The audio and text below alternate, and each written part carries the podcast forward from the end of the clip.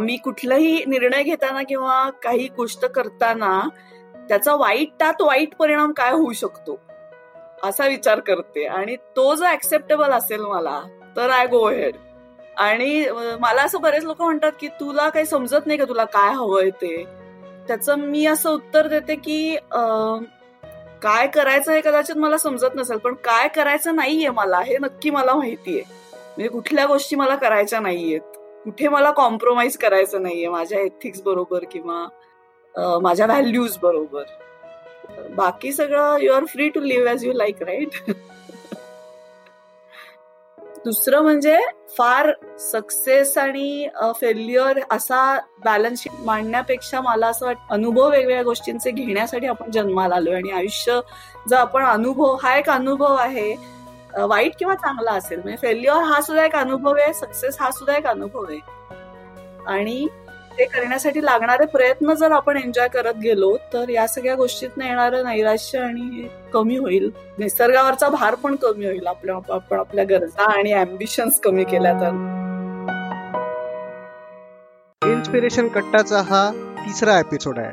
Doctor Sharada Bapat यांच्यासोबत. मी तुमचा host Nachiket शिरे तुमचं स्वागत करतो. आजच्या आपल्या पाहुण्या आहे doctor Sharada Bapat. Age is just a number या म्हणीचं जिवंत उदाहरण म्हणजे डॉक्टर शारदा बापट आहेत. पुण्यातल्या डॉक्टर शारदा बापट या लहानपणी शाळेत चांगल्या विद्यार्थिनी तर होत्याच पण खेळ संगीत या सगळ्याच्यात त्या पुढे होत्या. पुढे डॉक्टर किंवा इंजिनियर होणार ही प्रत्येकाची अपेक्षा असताना अकरावी आर्ट्स घेऊन त्यांनी सगळ्यांना चकित केलं होतं. त्याच्यानंतर अगदी कमी वयापासून स्वतः नोकरी करून स्वतःच्या शिक्षणाचा सगळा खर्च त्यांनी स्वतः उचलला. पैसे कमवायला काहीतरी प्रोफेशनल डिग्री हवी म्हणून कॉम्प्युटर अप्लिकेशनचा डिप्लोमा त्यांनी केला. अगदी नवीन नवीन असलेल्या कॉम्प्युटर अप्लिकेशनच्या डिप्लोमामध्ये त्या अगदी सुरुवातीच्या स्टुडंट्सपैकी एक होत्या. त्याच्यानंतर त्यांनी नॅशनलाइज बँकांचं कॉम्प्युटरायझेशन करण्याचं काम हाती घेतलं. ते कमी होत गेल्यावरती इलेक्ट्रॉनिक सेफ्टी डिव्हायसेसच्या बिझनेसमध्ये त्यांनी पार्टनरशिप केली. तो बिझनेस चांगला चालू असताना ज्ञान हवं म्हणून एल एल बीची डिग्री पण त्यांनी मिळवली. डॉक्टर बापट यांच्या आई खूप वर्षांपासून आजारी होत्या. त्याचं निदान काही होत नव्हतं. त्यासाठी डॉक्टर बापटांनी मेडिकलची पुस्तकं वाचणं चालू केलं. पण त्यातनं खूप काही कळेना. म्हणून मेडिकलची डिग्री मिळवण्याचं डॉक्टर शारदा बापट यांनी ठरवलं. सुरुवातीला प्रत्येकाने त्यांना वेड्यात काढलं. या वयात शिक्षण कसं जमणार तुमची फॅमिली आहे ते सांभाळून सगळं कसं होणार अशा अनेक गोष्टी त्यांना ऐकाव्या लागल्या. पण त्यांनी मनात ठरवलं होतं की आता डॉक्टर बनायचं. अनेक सरकारी अडचणीही आल्या. त्या सगळ्यावर मात करून त्यांना परत बारावीची परीक्षा देणं आवश्यक झालं होतं. वयाच्या पस्तीसाव्या वर्षी बारावीला त्यांनी ॲडमिशन घेतली आणि त्या कॉलेजात जायला लागल्या. बारावीची परीक्षेच्या अगदी अगोदर त्यांची आई वारली. पण खचून न जाता त्यांनी शिक्षण पुढे कंटिन्यू ठेवलं. त्यानंतर त्यांनी मेडिकलच्या अभ्यासाला सुरुवात केली.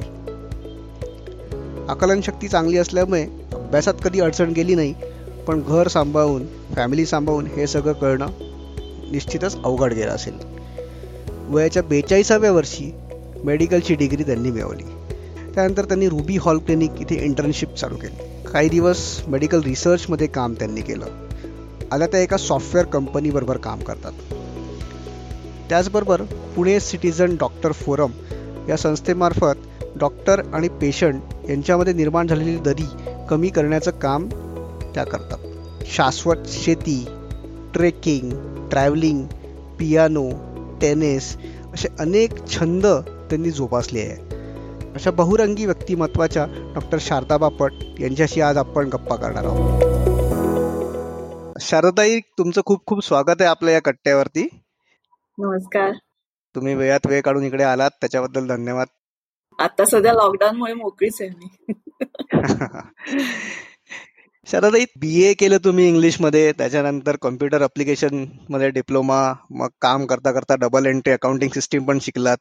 एल एल बी केलं मग ऑफकोर्स एमबीबीएस केलं पियानो त्याच्यानंतर फ्लाइंग एवढं सगळं वेगवेगळे गोष्टी तुम्ही केलात. पण शाळेत असताना लहान असताना तुम्ही ऍज अ स्टुडंट कशा होता? अकॅडमिकली कशा होतात? आणि कुठल्या विषयाकडे किंवा कुठल्या ऍक्टिव्हिटीकडे तुमचा कल होता त्यावेळेस जास्त?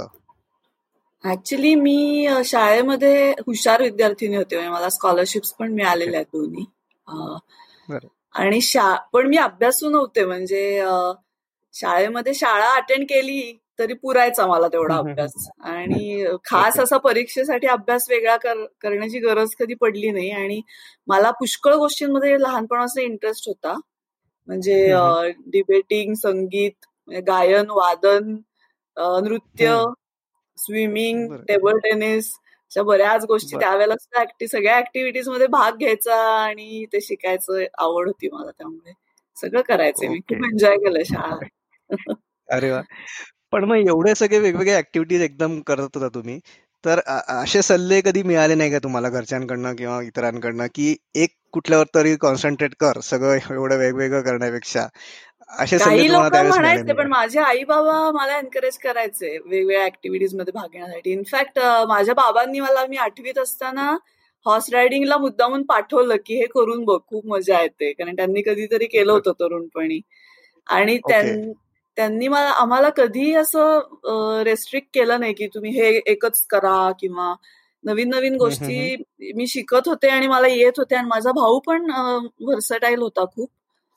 तर आम्हाला दोघांना त्यांनी प्रोत्साहन दिलं नवीन शिकण्यासाठी एन्जॉय करण्यासाठी. आणि बक्षीस मिळवून आणा वगैरे असं त्यांचं हे नव्हतं. त्याचा मला खूपच फायदा झाला. म्हणजे ते मेनली आई वडिलांचा हल्ली मला हेच दिसतं की एक काहीतरी करा आणि मग त्याच्यामध्ये तुम्ही यू हॅव टू एक्सेल वगैरे असं काहीच नव्हतं ओके.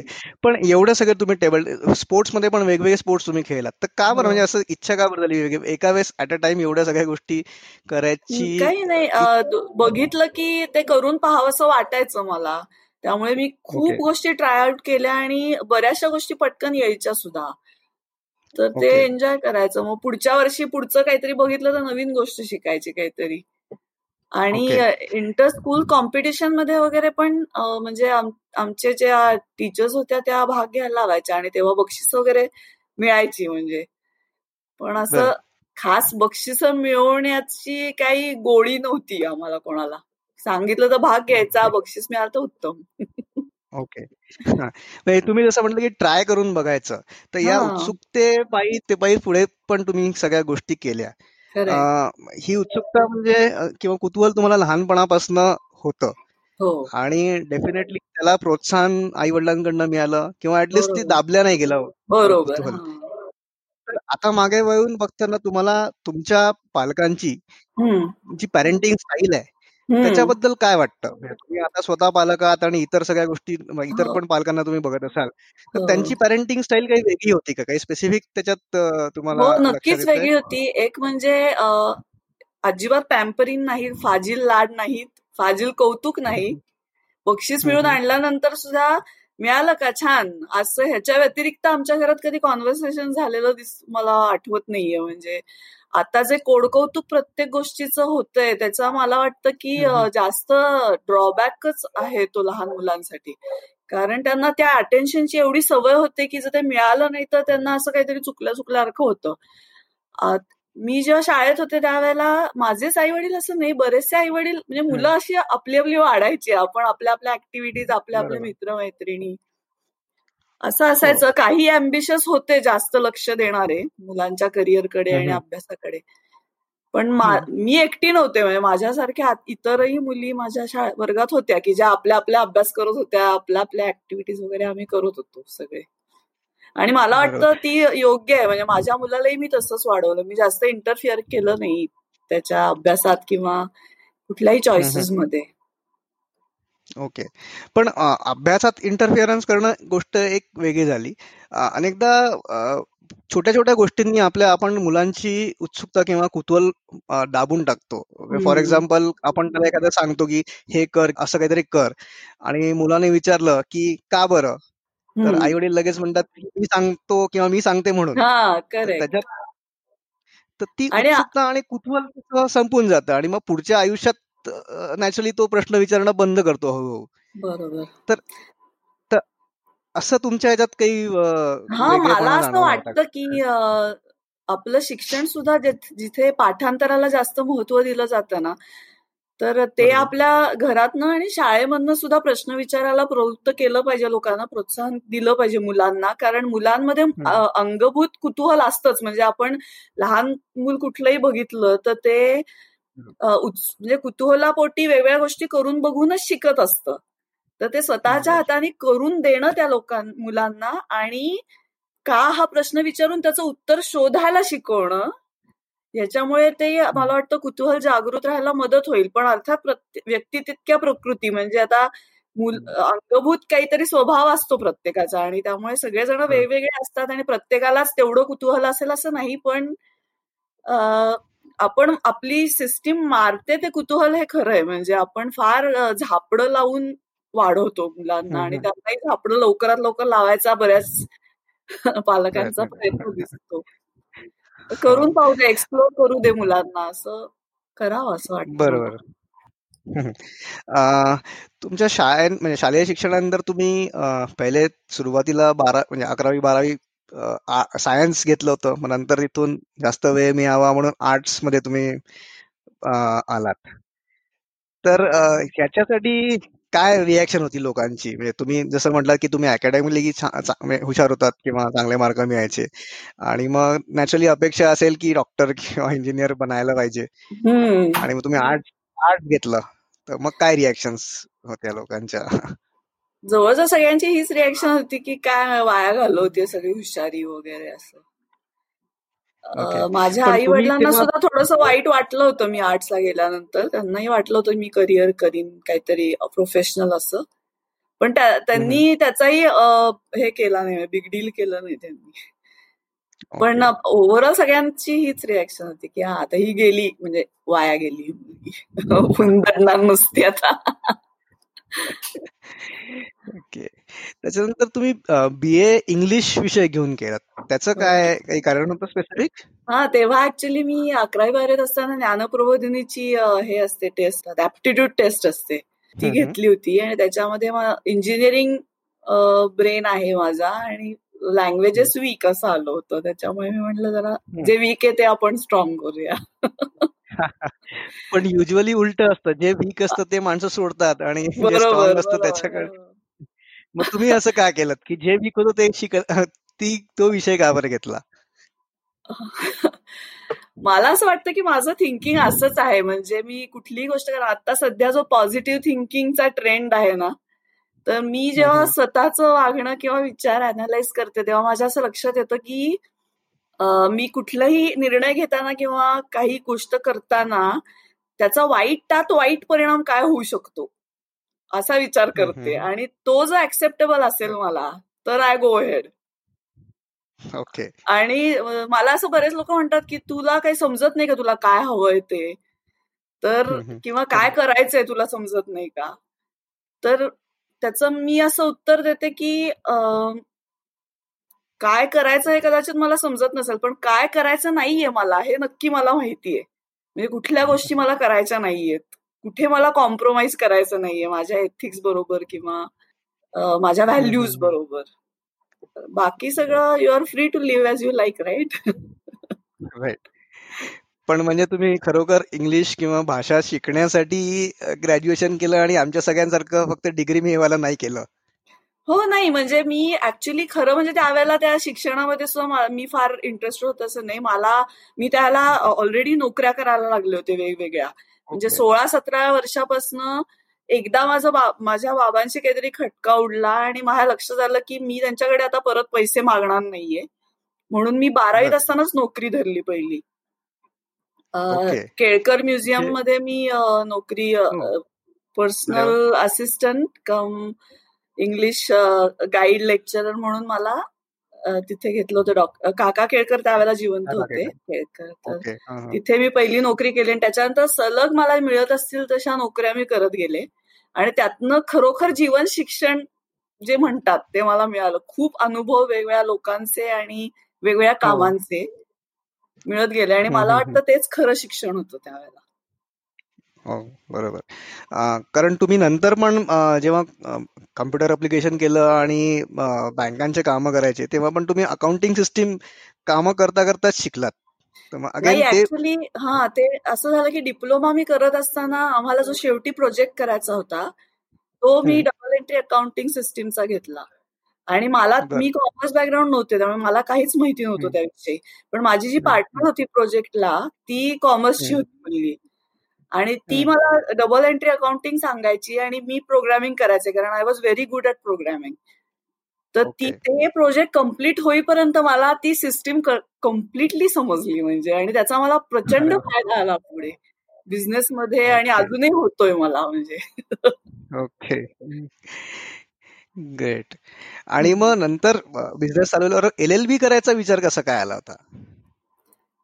हा बिझनेस म्हणजे मी नंतर थोडे मला वाटतं की एटी नाईन पासन नाईन्टी थ्री पर्यंत मी हे डेटा प्रोसेसिंग काम करत होते. नाईन्टी थ्री मध्ये ट्रेडिंग फर्म आम्ही उघडली याची इलेक्ट्रॉनिक सेफ्टी डिव्हायसेसची आणि तेव्हा माझा मुलगा पण एक वर्षाचा झाला होता.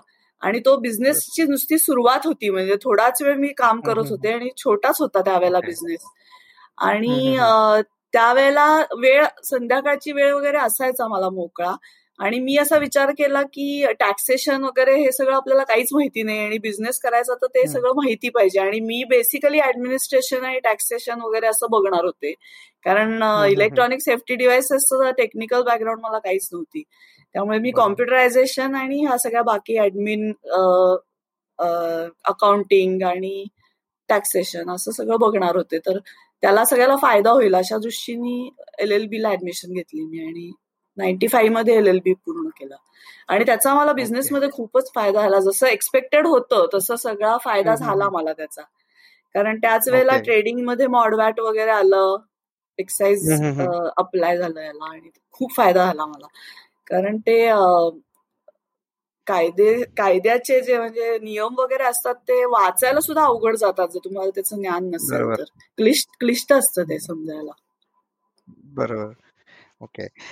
मग थोडं फास्ट फॉरवर्ड जाऊन म्हणजे तुमच्या आईची तब्येत अनेक वर्षांपासून नव्हती चांगली आणि मग तुम्ही मेडिकलचा अभ्यास करण्याचा निर्णय घेतला.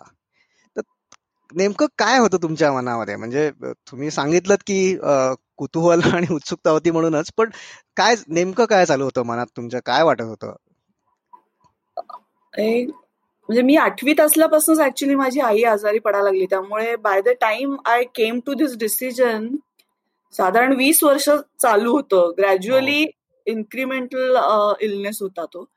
आणि वेगवेगळ्या भरपूर स्पेशालिस्टना आम्ही दाखवलं होतं तिला आणि उपयोग होत नव्हता कसलाच. म्हणजे एक एक औषध घेतलं त्याचे साईड इफेक्ट्स आणि असं ह्या चक्रात हो, आम्ही हो. अडकल्यासारखे झालेलो होतो. त्याच्यामुळे त्याचा आमच्या सगळ्यांच्या आयुष्यावर पण परिणाम व्हायला लागला होता आणि समजत नव्हतं एक्झॅक्टली काय करायला पाहिजे असं. म्हणजे वी वेर हेल्पलेस आणि वाचत होते पण मला समजत नव्हतं कारण medicine is pretty complicated to understand for a lay person तर त्याच्यामुळे मला ते सगळं समजत नव्हतं आणि उत्सुकता वाढत होती. उत्सुकता वाढत होती की व्हॉट इज गोइंग रॉंग आणि एक्झॅक्टली काय करायला पाहिजे आईसाठी म्हणजे तिला बरं वाटेल किंवा काय what is going wrong in the treatment or understanding of the doctors okay किंवा होलिस्टिक कोणी बघत नाही तिच्याकडे. असं एक फिलिंग यायचं मला की हँड सर्जनकडे गेलं कार्पल टनेल सिंड्रोम तिला होता तर तिथे सेन्सेशन गेलं तर हाताची ऑपरेशन झाली. किंवा एन्डोक्रायनॉलॉजिकल प्रॉब्लेम आहे एन्डोक्रायनॉलॉजिस्ट गेलं असं प्रत्येक जण ती ती सिस्टीम बघतोय आणि एक होलिस्टिक कोणी बघत नाहीये असं एक फिलिंग यायचं मला. आणि ते खूपच विकोपाला गेलं आणि शेवटी मग मी या निर्णयाला आले की आपण ते शिकायलाच पाहिजे आणि हे विषय कुठेही असे बाहेर क्लास लावून शिकता येत नाहीत म्हणजे मेडिकलला ऍडमिशन घेतल्याशिवाय दुसरा पर्यायच नाही काही. ओके. पण हे त्यावेळेस गुगल नव्हतं आलं. गुगल हा म्हणजे मी डिसिजनला पोचले तेव्हा गुगल आलेलं होतं. म्हणजे मी जी हे करता येईल की नाही हा पहिला प्रश्न होता ना. तर त्याची माहिती हो. काढताना गुगल होतं. तर तेव्हा मला आठवत आहे की मी मेडिकल काउन्सिल ऑफ इंडियाची वेबसाईट वगैरे सगळी पालथी घालून त्यांचे नियम बियम वाचले होते. पण आधी जेव्हा वीस वर्ष मी वाचत होते तेव्हा गुगल नव्हतं. ओके. पण हा निर्णय घेतला तेव्हा ज्ञान तुम्हाला गुगल किंवा इंटरनेटवर मिळणं शक्य नव्हतं. तुम्हाला ती मेडिकलला ऍडमिशन घेणंच भाग हो बरोबर. तेव्हा असं अगदी प्रिलिमिनरी स्टेजला होतं हे सगळं internet internet okay okay okay या सगळ्या प्रोसेसमध्ये तुम्हाला खूप ब्युरोक्रॅटिक इश्यूज फेस करायला लागले. हो, त्याचे एक दोन उदाहरणं आम्हाला एक दोन उदाहरणं आम्हाला तुमच्याकडनं ऐकायला आवडतील. खूपच आहे आणि खरोखर मला जो दम दमून ज्या गोष्टींनी मी गेले ते हे ब्युरोक्रॅटिक मुळेच गेले. अभ्यासाचा मला कधीच थकवा आला नाही. पहिली माहिती काढण्यापासून सुरुवात झाली. माहिती नीट मिळत नव्हती की म्हणजे बारावी आर्ट्स केल्या तर बारावी सायन्स करता येईल का? ही माहिती मिळण्यापासूनच खूप प्रॉब्लेम आले. आपल्या सेकंडरी आणि हायर सेकंडरी बोर्डाच्या ऑफिसमध्ये मी चौकशी एकदा केली तर टेंटेटिव्हली कोणीतरी माणसाने मला सांगितलं की नाही नाही असं आता करता नाही येणार तुम्हाला. एकदा तुम्ही बारावी झालात. त्याच्यामुळे मी घरी येऊन एकदम निराश होऊन बसले आणि माझ्या नवऱ्याला खूप आनंद झाला की चला विषय संपला हा. आणि त्याच्यानंतर महिना गेला आणि मला काही ते पटत नव्हतं की असं कसं शक्य आहे की नाहीच करता येणार. म्हणजे एखाद्या माणसाने दुसऱ्या एखाद्या ब्रँडचा अभ्यास करायचं ठरवलं तर शक्यच नाही. असं नाहीये. डबल ग्रॅज्युएट झालेले लोक मला माहिती होती. त्यामुळे मी परत गेले. डायरेक्टरना भेटायला गेले. तिथे दोन चार फेऱ्यावरून त्यांना भेटले आणि त्यांना विचारलं तर ते म्हणले की करताच येणार नाही असं नाहीये. फक्त तुम्हाला रेग्युलर स्टुडंट म्हणून करता येणार नाही. आणि जे आधी विषय तुम्ही घेतले नाहीयेत ते विषय तुम्हाला घेता येतील. त्याच्यानंतर नियम बदलून आता तेच विषय सुद्धा घेता येतात बाय द वे म्हणजे you can better your performance आता आता ते नियम बदललेत. पण हे मी सांगते हो. गोष्ट दोन हजार एक सालची.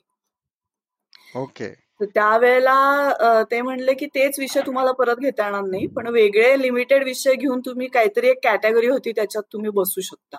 असं त्यांनी मला सांगितलं. पण सायन्स घ्यायचं असेल तर तुम्हाला ऍडमिशन घ्यायला लागेल. प्रॅक्टिकल्स करावी लागतील.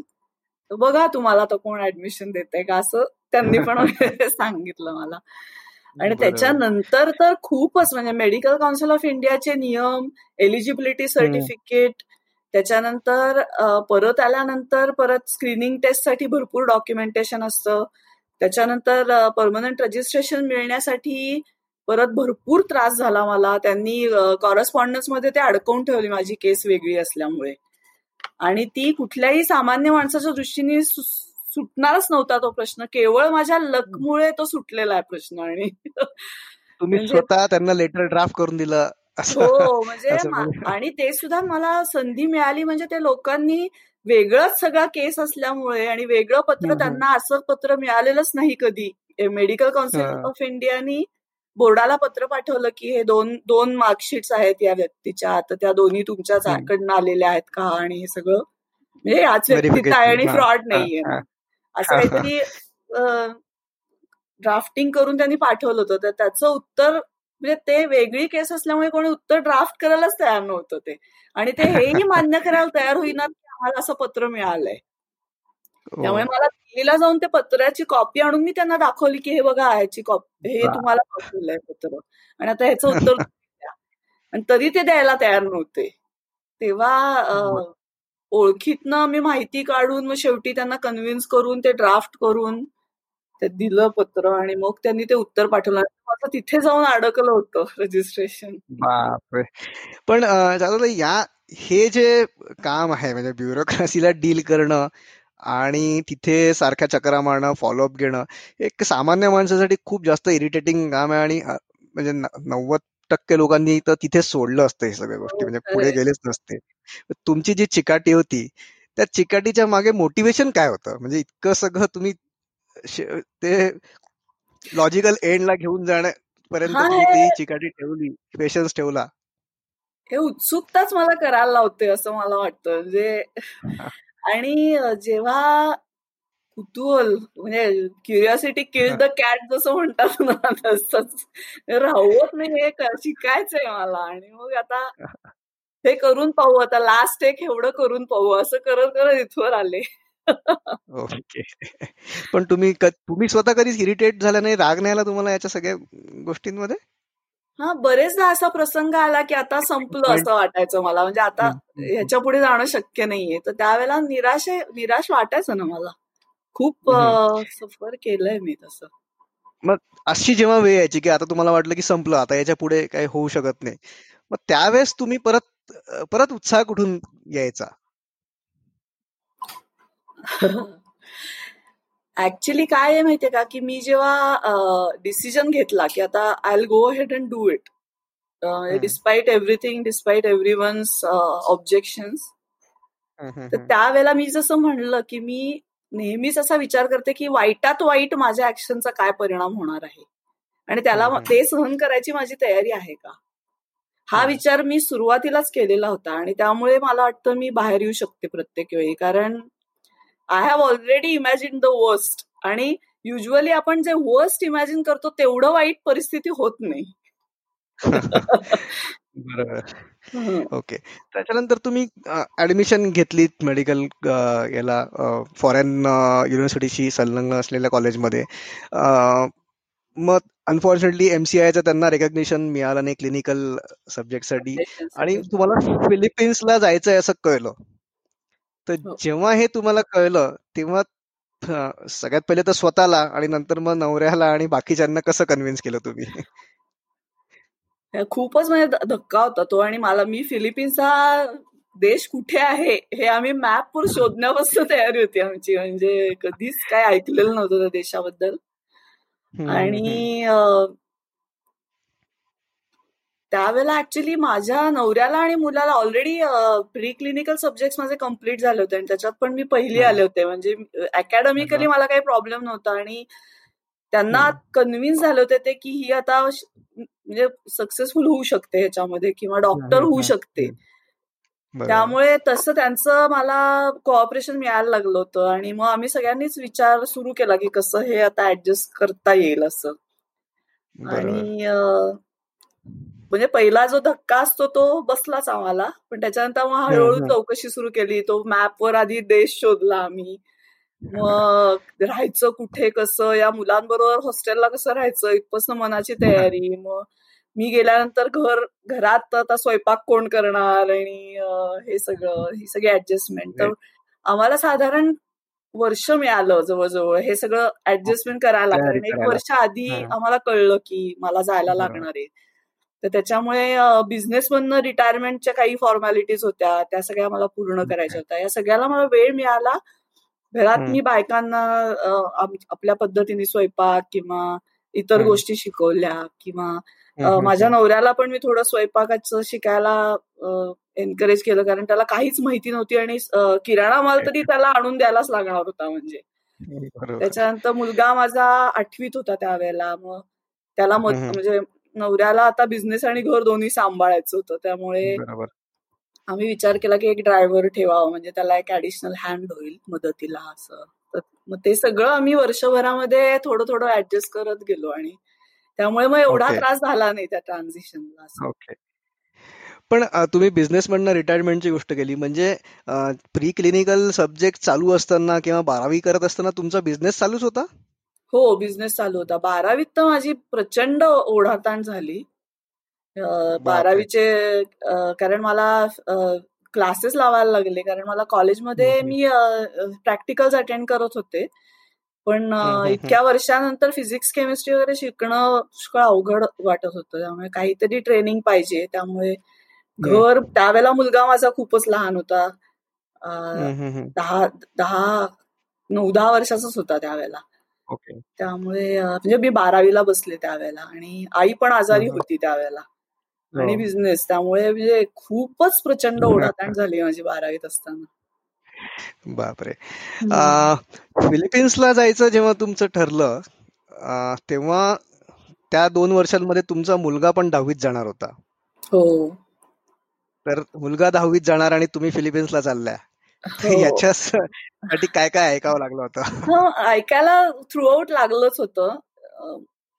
मुख्यतः बायकांकडनं जास्त ह्या सगळ्या गोष्टी ऐकायला लागतात. त्या म्हणजे मुलाकडे दुर्लक्ष करते बेजबाबदार आहे. माझ्या मुलाला वगैरे माहिती होतं की मुलाचा अभ्यास मी घेतच नव्हतो. तो आपला आपलाच करत होता. चौथी तिसरी चौथी नंतर मला आठवत नाही त्याचा मी अभ्यास घेतलेला.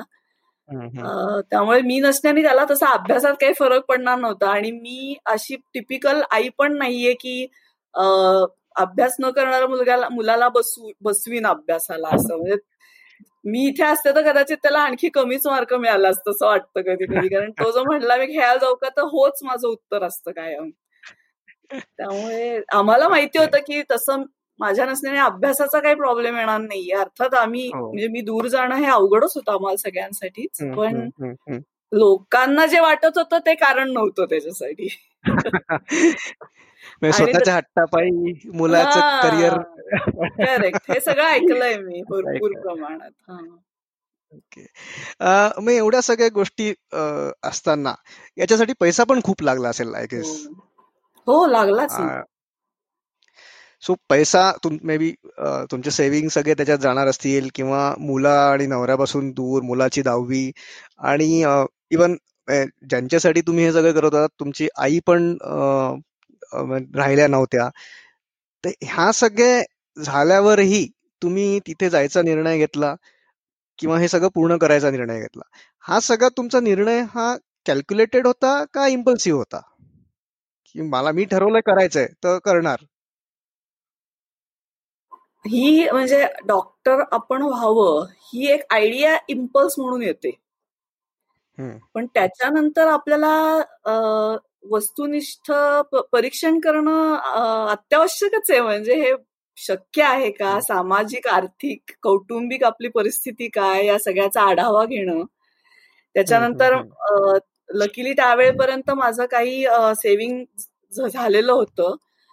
पण. मी म्हणलं तसं वाईटात वाईट ह्यातनं काय होऊ शकतं? आणि ही गोष्ट एवढी अवघड होती की ती फेल होण्याचेच जास्ती चान्सेस होते. म्हणजे सुरुवातीलाच विचार करताना हे होणार नाहीच आहे असं धरूनच मी सुरुवात केली होती. तर त्याच्यामुळे वाईटात. वाईट म्हणजे माझं मी बिझनेस मधनं रिटायर होईल मी फी मध्ये सगळे माझं सेव्हिंग घालवीन.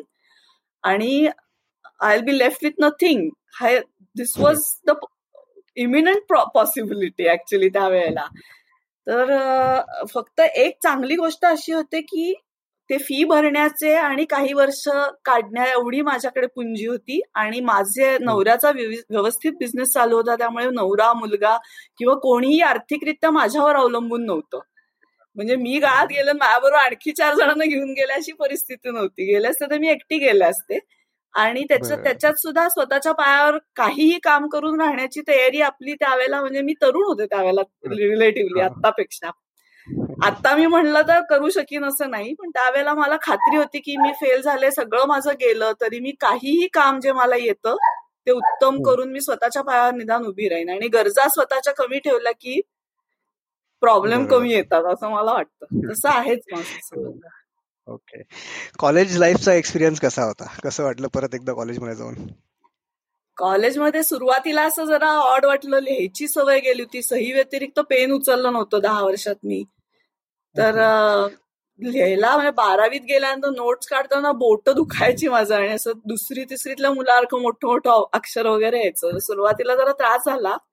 पण ते हळूहळू येतं प्रॅक्टिसने आपल्याला आणि नंतर तरुण मुलांच्या मध्ये मी एन्जॉय सुद्धा खूप केलं. आणि त्यांनी पण मला खूप लवकर सामावून घेतलं त्यांच्यामध्ये.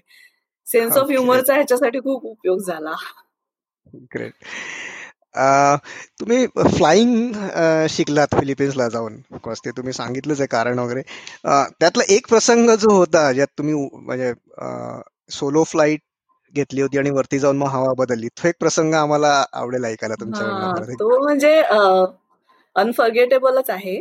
आणि म्हणजे माझे ते फ्लाइंग आवर्स कंप्लीट करण्यासाठी मला जरा घाई झाली होती. कारण की माझं क्लर्कशिप सुरू होणार होती. नंतर मला अजिबात एक दिवसही सुट्टी नव्हती. त्याच्यामुळे मी थोडी घाईत होते तेवढे रिक्विजिट आवर्स कंप्लीट करायला.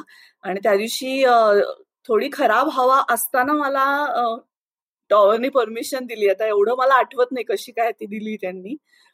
पण मी टेक ऑफ केल्यानंतर अचानक सगळी हवा बदलली आणि it is very common in the Philippines ते लाईन ऑफ. फायरवरच आहे तो देश आणि तिथे सगळ्या नॅचरल कलॅमिटीज खूप प्रमाणात आहेत. म्हणजे भूकंप सतत होत असतात.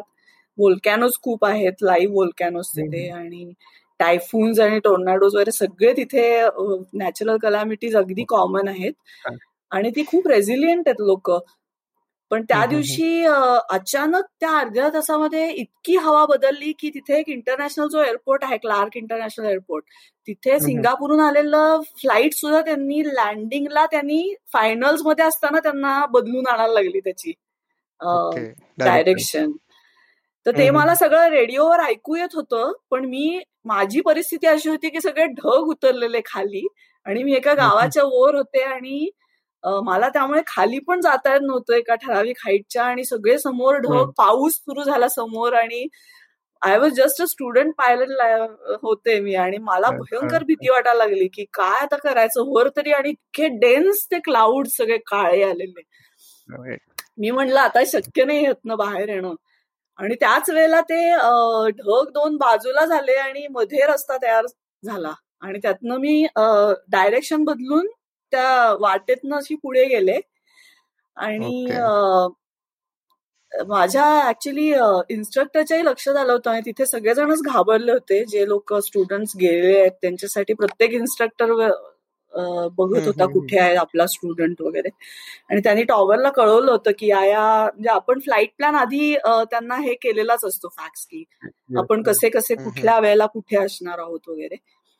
तर ते असतंच टॉवरकडे आणि माझ्या इन्स्ट्रक्टरनी पण त्यांना फोन करून सांगितलं की ही इथे इथे असेल आणि तिला तुम्ही जरा मदत करा कारण ही भयंकरच हवा बदललेली आहे. तर ते पण मला विचारत होते माझी पोझिशन. पण माझं कंपासचं हेडिंग बदललं कारण की ते ढग जिथे दूर झाले तिकडनं त्या डायरेक्शनमध्ये जाताना माझं हेडिंग बदललं होतं. माझ्या फ्लाईट प्लॅन प्रमाणे मी जात नव्हते. त्यामुळे मी वेगळीकडे बाहेर आले. आणि मला समजे ना मी कुठे आहे ते. आणि व्हिज्युअल फ्लाइंग होतं म्हणजे कम्प्लिटली इन्स्ट्रुमेंटल फ्लाइंग नव्हतं ते. त्याच्यामुळे मी बघत होते काही दिसते का खाली खूण की ज्याच्यामुळे मी सांगू शकेन. आणि मग थोडस पुढे जात राहिले मी. तशीच म्हणजे राम भरोसे. आणि पुढे मग मला एक माहिती माहितीचा मॉल दिसला दुसऱ्या गावामधला. आणि मग मी पोझिशन माझी सांगितली आणि मग टॉवरनी मला हेडिंग दिलं आणि मग मी परत येऊ शकले बरोबर. खूपच चित्तथरारक आणि भयंकर प्रसंग होता तो. आणि मग तुम्ही त्याची फायनल एक्झाम द्यायला पण मनिलाला गेले. त्या तो पण एक खूप प्रसंग हो त्या दिवशी सुद्धा म्हणजे नक्कीच्या लग्नासारखं झालं माझं की सकाळी मी माझ्या एका इन्स्ट्रक्टरला विचारलं होतं की मनीला एअरपोर्टला फ्लाय करायला आपल्याला दुसरी संधी मला मिळणार नव्हती कारण माझं माझं लगेच क्लर्कशिप सुरू होत होती तर मी माझ्या इन्स्ट्रक्टरला म्हणलं की ती जी आपली एव्हिएशनची थिअरीची एक्झाम असते ती मनिलालाच एअरपोर्टच्या जवळच असते.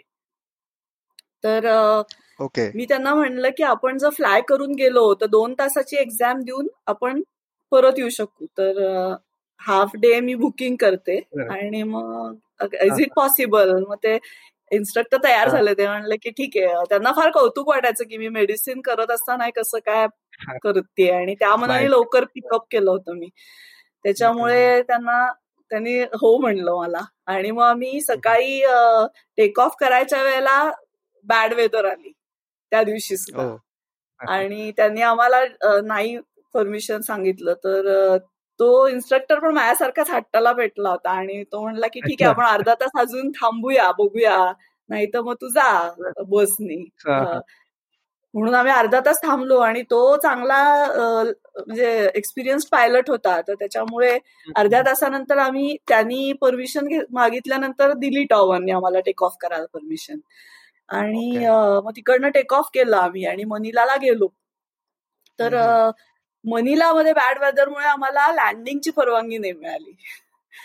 आणि मग आम्हाला परत प्रश्न आला तर मग एक ऑप्शन असा होता की परत जायचं क्लार्कला किती लांब होत ते? साधारण एक तास म्हणजे छोट्या विमानाला लागत होता.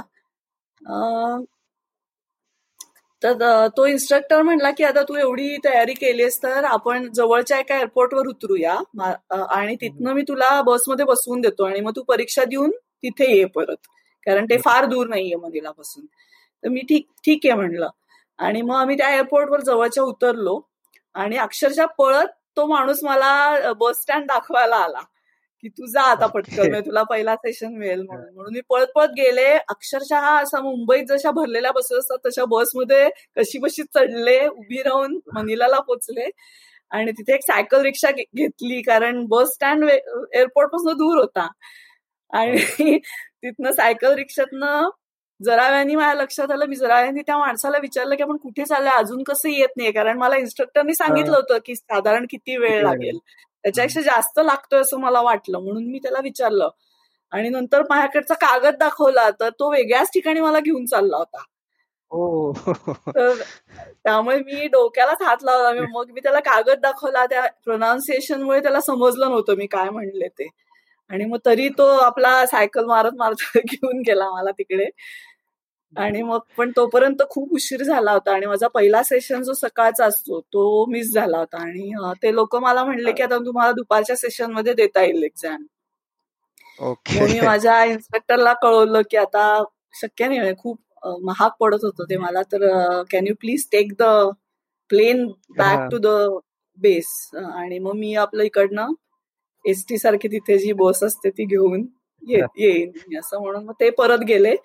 आणि मग मी तिथे थांबले आणि पुढच्या सेशनमध्ये परीक्षा दिली. मग तिथे मनिला मध्ये काही माहिती नाही. मग खायचे वांदे झाले माझे. कारण या सकाळी साडेपाच पासून पोटात काही नव्हतं. आणि मग ती शेवटी दुपारच्या सेशनमध्ये परीक्षा देऊन मग परत सायकल रिक्षा घेऊन बस स्टँडवर जाऊन बसनी तिकडे मग माझी गाडी त्या माझ्या फ्लाइंग स्कूल मध्ये होती. रात्र झाली ती पोचवायला काय विचारू दिवस पण एखादी गोष्ट मनापासून करायची इच्छा असेल तर ती कितीही पण प्रयत्न आपण शंभर टक्के देऊन ती पूर्ण करायचा प्रयत्न तुम्ही केलं. आणि ती नाही झाली झाली तर खूपच चांगलं नाही झालं तरी काही म्हणजे त्याचं वाईट वाटण्यासारखं काही नाही असं तुमचा ऍटिट्यूड राहिलेला आहे. बट अजून एक ऍटिट्यूड पण असतो लोकांचा की हे केलंच पाहिजे असं. असंच झालं पाहिजे. आणि मग ते झालंच पाहिजे. याच्या याच्यात कधी कधी चुकीच्या मार्गाने पण ते पूर्ण करायची लोकांची वृत्ती होऊ शकते. सो हो. याच्याबद्दल तुम्ही काय सांगाल? ही तुमची जी वृत्ती आहे ती नॅचरली आलेली आहे की तुम्ही डेलिबरेटली त्याच्या साठी काहीतरी मेहनत करता किंवा प्रयत्न करता? मेहनत असं नाही पण अनुभव संपन्न आयुष्य आपण जसं जगत जातो ना तसं हे शहाणपण येतं असं मला वाटतं. की सुरुवातीला तरुण रक्त असतं तेव्हा असंच पाहिजे तसंच पाहिजे वगैरे असं सगळ्यांचं असतं आपल्या. आपण हळूहळू आपण वेगवेगळ्या गोष्टी करत गेलो की आपल्या लक्षात येतं की आपल्या कंट्रोलच्या बाहेरच्या पण अनेक गोष्टी असतात. आणि त्यामुळे त्याचा स्ट्रेस यायला लागतो. मग आपण हे असं व्हायलाच पाहिजे असं केलं तर. तर आपण जर असा ऍटिट्यूड घेतला की तो च काढून टाकला की ठीक आहे बाबा मला हे हवं आहे मी प्रयत्न करते. झालं तर चांगलं आहे नाही झालं तरी चांगलं आहे. असं. तर पुष्कळ किंवा लोकांना दाखवण्यासाठी आपण जेव्हा धडपडत असतो ना तेव्हा त्याचा एक स्ट्रेस असतो की आपण नाही केलं तर लोक रिडिक्यूल करतील आपल्याला. बरोबर. आणि मला आता जेव्हा लोक विचार तेव्हा लुकिंग बॅक मला असं वाटतं की हा स्ट्रेस मला नव्हता. म्हणजे लोक टवाळ टवाळ टवाळीला मला सामोरं जायला लागणारच होतं मी मध्ये सोडलं असतं तर आणि त्याची खूप जास्ती शक्यता होती. पण त्याला माझ्या मी खूप महत्त्व नाही दिलं. लोक हसतात लोक नावं ठेवतात आपण काही करत असलो तरी. ह्याचा अनुभव तोपर्यंत मला पुरेपूर आला होता. की वस्तुनिष्ठ परीक्षण परिस्थितीचं आणि मग त्यातनं बेस्ट ऑप्शन कसा चूज करायचा? हे शहाणपण आहे मला वाटतं. बिलकुल. तुम्ही आता वेगवेगळे काम करता त्यात एक पुणे सिटीजन डॉक्टर फोरम याच्या माध्यमातून डॉक्टर आणि पेशंटमध्ये जो ट्रस्ट डेफिसिट निर्माण झालेला आहे तो कुठेतरी कमी करण्यासाठी तुम्ही प्रयत्न करताय. ते नक्की काय काम तुम्ही करताय एक्झॅक्टली हा ऍक्च्युली डॉक्टर अरुण गद्रे यांनी एक पुस्तक लिहिलं होतं कैफियत म्हणून. म्हणजे आता जे मेडिकल प्रायव्हेटायझेशन झाल्यानंतर मॅल प्रॅक्टिसेस प्रॉफिटेरिंग ह्या पण क्षेत्रात आलं. ते पण एक इतर बिझनेसेस सारखा बिझनेस झाला. आणि डॉक्टर्स हे सुद्धा शेवटी माणसंच आहेत आणि आपल्या समाजाचे त्या तेच सगळ्या कॉम्पिटिशन आणि तेच सगळं त्यांना पण सहन करायला लागतं. तर त्याच्यामुळे इनेव्हिटेबली ह्याच्यामध्ये ज्या माल प्रॅक्टिस झाल्या त्याबद्दल एथिकली प्रॅक्टिस करणारे जे डॉक्टर्स आहेत त्यांना खंत असतेच. म्हणजे सर्व लोकांना कोणी आवडीने कुठली वाईट गोष्ट करत नसतं. तर त्याच्याबद्दल त्यांनी त्या पुस्तकात मांडलं आणि त्याचंच इंग्लिश व्हर्जन एक वेगळं डिसेंटिंग डायग्नोसिस म्हणून डॉक्टर अभय शुक्लांबरोबर त्यांनी लिहिलेलं. तर त्याच्यातनं काही लोक एकत्र आले होते आणि मला अगदी फ्रेश असा पेशंटच्या साईडनी आणि डॉक्टरच्या साईडनी असे दोन्ही अनुभव होते. त्यामुळे मला हा जो अविश्वास आहे याचा फार जवळनं अनुभव आणि एक खंत मनामध्ये होते. त्यामुळे मी त्यांना जॉईन झाले. आणि डॉक्टर अनंत फडके पण वैद्यकीय क्षेत्राचा गेले चाळीस पन्नास वर्ष अभ्यास करणारे अतिशय ज्ञानी असे आहेत. तर ते होते त्याच्यामध्ये. तर आम्ही सगळ्यांनी सुरुवात करताना हाच विचार केला होता की हे जे ट्रस्ट डेफिसिट हे जे कमी संवाद सुरू जर ह्याच्यात झाला आणि दोघांना एकमेकांची बाजू जर समजावून सांगता आली तर हे कमी होईल का? किंवा डॉक्टरांच्या सहकार्याने काहीतरी ह्याच्यातनं वेगळं सोल्युशन काढता येईल का? असं यांनी आम्ही ते सुरू केलं होतं. किंवा या सगळ्या परिस्थितीमध्ये सुद्धा प्रामाणिकपणे एथिकली प्रॅक्टिस करू इच्छिणारी लोक धडपड करत असतात. आणि अजूनही आपल्या समाजामध्ये अशी लोक आहेत तर त्यांना एनकरेजमेंट देण्यासाठी किंवा एक मेंटल सपोर्ट देण्यासाठी काही करता येईल का नेटवर्क असे सगळे विचार आम्ही करत होतो. पण या ह्याच्यात गेल्या दोन तीन वर्षांच्या वाटचालीमध्ये आम्ही एकाच सोल्युशन पर्यंत येऊन ठेपतोय. म्हणजे हे जे आर्थिक व्यवहार जो डायरेक्ट पेशंट आणि डॉक्टर्स मधला आहे तो सगळ्याच मूळ आहे. म्हणजे आता जो प्रॉब्लेम आहे आपल्या समाजामध्ये डॉक्टरांना पेशंट कडनं भीती वाटते. इन्सिक्युरिटी वाटायला लागली तर डॉक्टरांना पण की कधी माझ्या अंगावर येईल किंवा माझ्यावर केस करेल. हे. सांगता येत नाही. आणि डॉक्टरांना बद्दल पेशंट्सना अजिबात विश्वास नाही. किंवा मोठमोठ्या हॉस्पिटल्सबद्दल पेशंट्सच्या मनात खूपच भीती आहे. किंवा आपण फसवलं जातं याची एक भावना कायम सगळ्यांच्या मनात आहे. तर याच्यावर ठोस उपाय म्हणजे त्यांच्यातला तो थेट आर्थिक व्यवहार काढून टाकणं. म्हणजे युनिव्हर्सल हेल्थ केअर त्याला म्हणतात की अगदी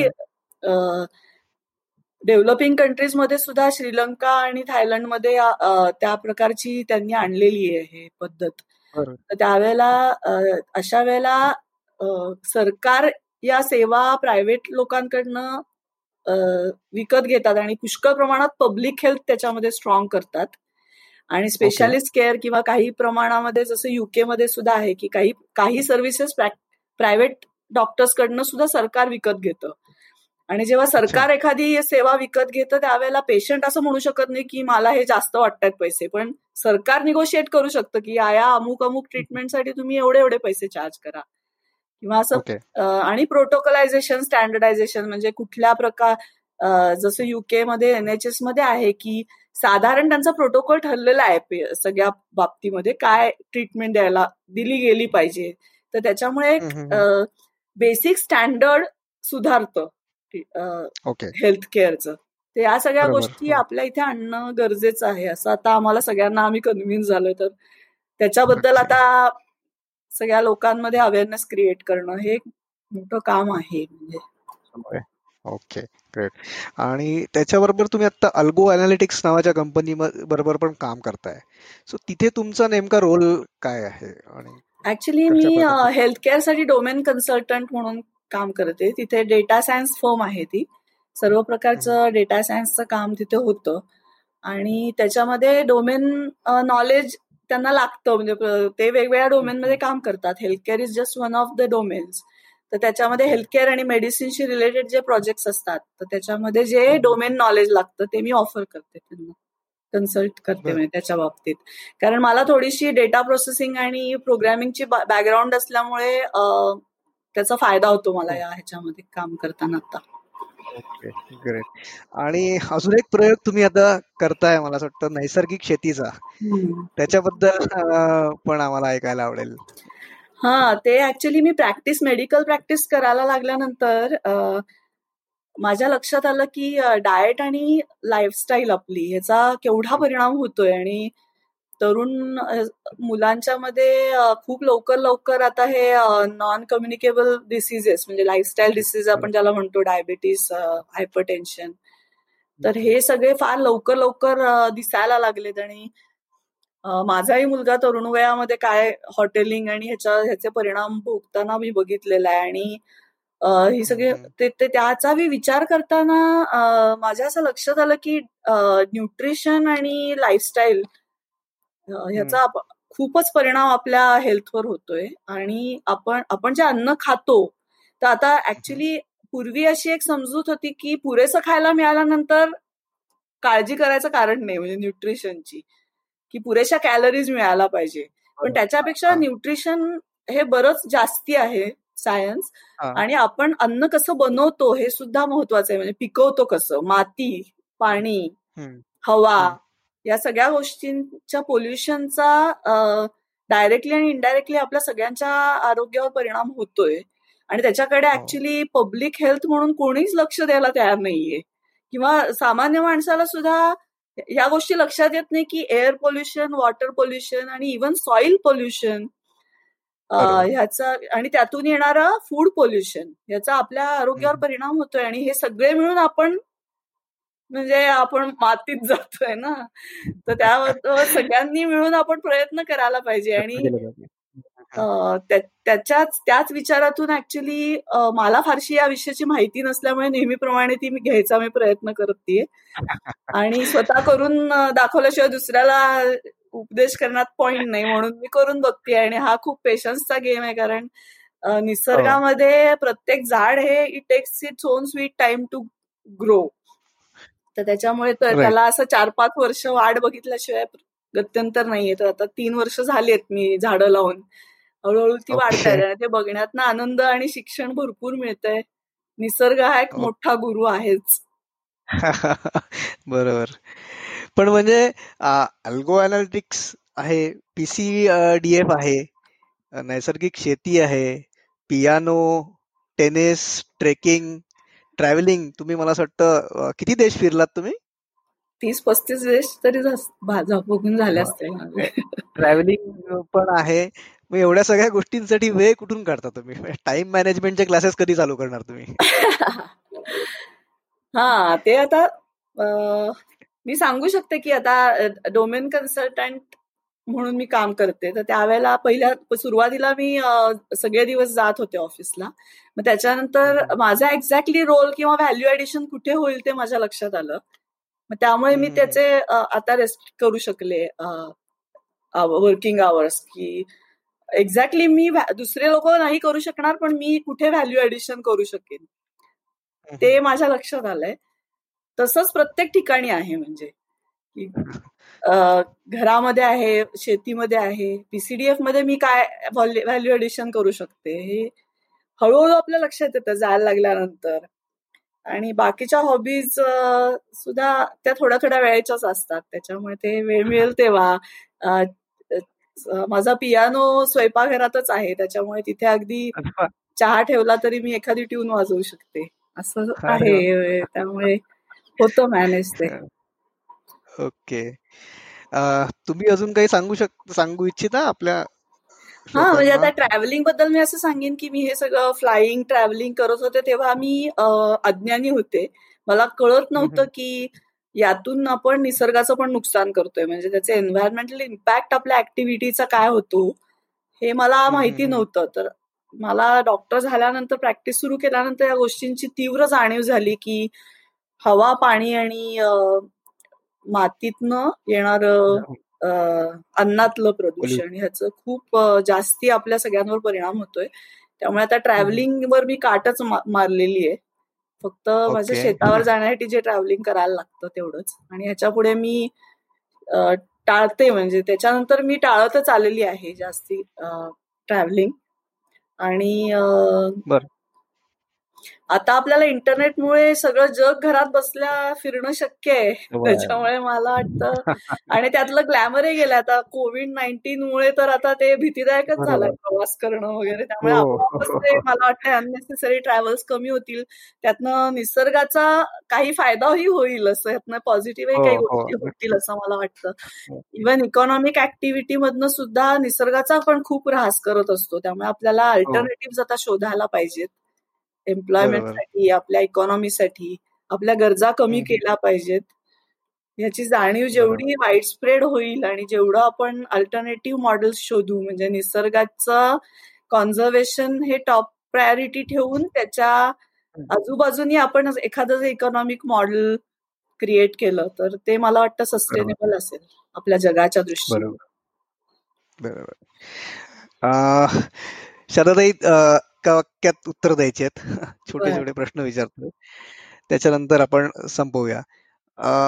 एक तुमच्या दैनंदिन जीवनातली एक सवय ज्याच्यामुळे तुम्ही एवढं सगळ्या गोष्टी करू शकता. हा मला गॉसिपिंग किंवा स्मॉल टॉकची अजिबात आवड नाहीये. मला माझा खूपसा वेळ किंवा दुसऱ्यांच्या आयुष्यात डोकवण्याची किंवा इंटरफिअर करण्याची अजिबात सवय नाहीये मला. मी दुसऱ्याला माझ्या आयुष्यात इंटरफिअर करून देत नाही आणि मी दुसऱ्याच्या आयुष्यात इंटरफिअर करत नाही. त्याचा मला वाटतं हा मेन इन्ग्रेडियंट आहे. बरोबर.